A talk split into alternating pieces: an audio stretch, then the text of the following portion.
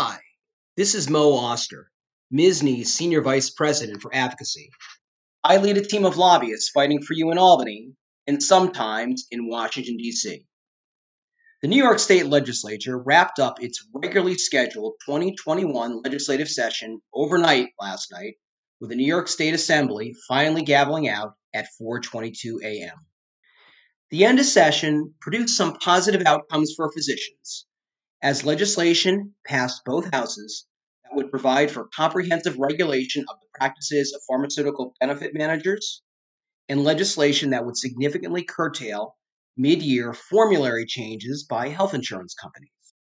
Both bills had been revised from versions that were vetoed by the governor in twenty nineteen to attempt to address concerns that had been expressed in those veto messages. The legislature also passed a bill that would require health insurers to provide greater clarity in a denial notice that a claim may have been partially approved or it has been fully denied. Also important to note is that the legislature did not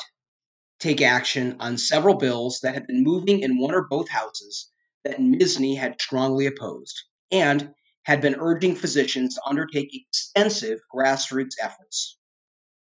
These include bills that would have removed remaining statutory collaboration requirements between nurse practitioners and physicians,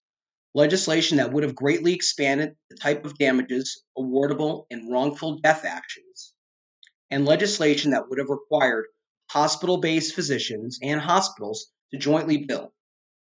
Furthermore, concerning legislation was advanced in the last week that would have required a physician to disclose to a patient that a health system was going to charge a facilities fee. That bill passed the Senate, but did not pass the Assembly. And the Assembly also did not take up a bill that MISNY had opposed that had passed the Senate that would have required physicians to document that they had had considered numerous enumerated treatment alternatives prior to prescribing an opioid medication to a patient for musculoskeletal pain. In addition to urging the governor to sign into law the three aforementioned bills relating to P B Ms, formularies, and insurer claim denials,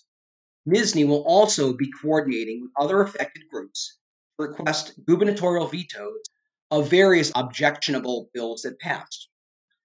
Instead of passing the hugely negatively impactful wrongful death expansion bill or other large bills that trial lawyers have been pushing, such as permitting prejudgment interest,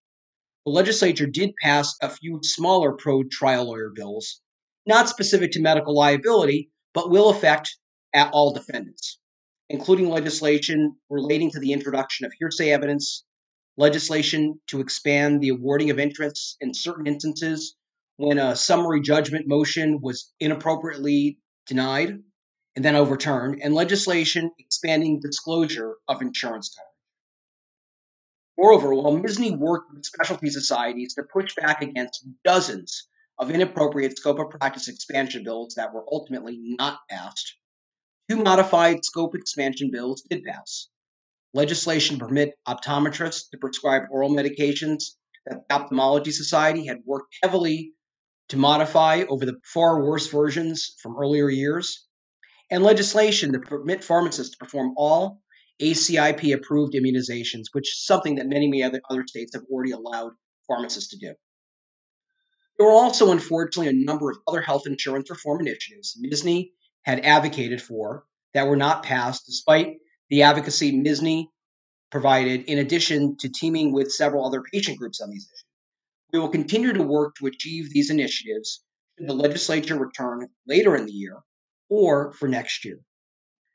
We thank the many physicians who took the time over the last several months of the legislative session send her a letter or a tweet to their legislators on these issues, which include the many, many difficult issues we were able to successfully defeat as part of the state budget that was adopted earlier this year. We also very much appreciate the tremendous partnership we've had with county medical societies and the specialty societies to help achieve our successful results.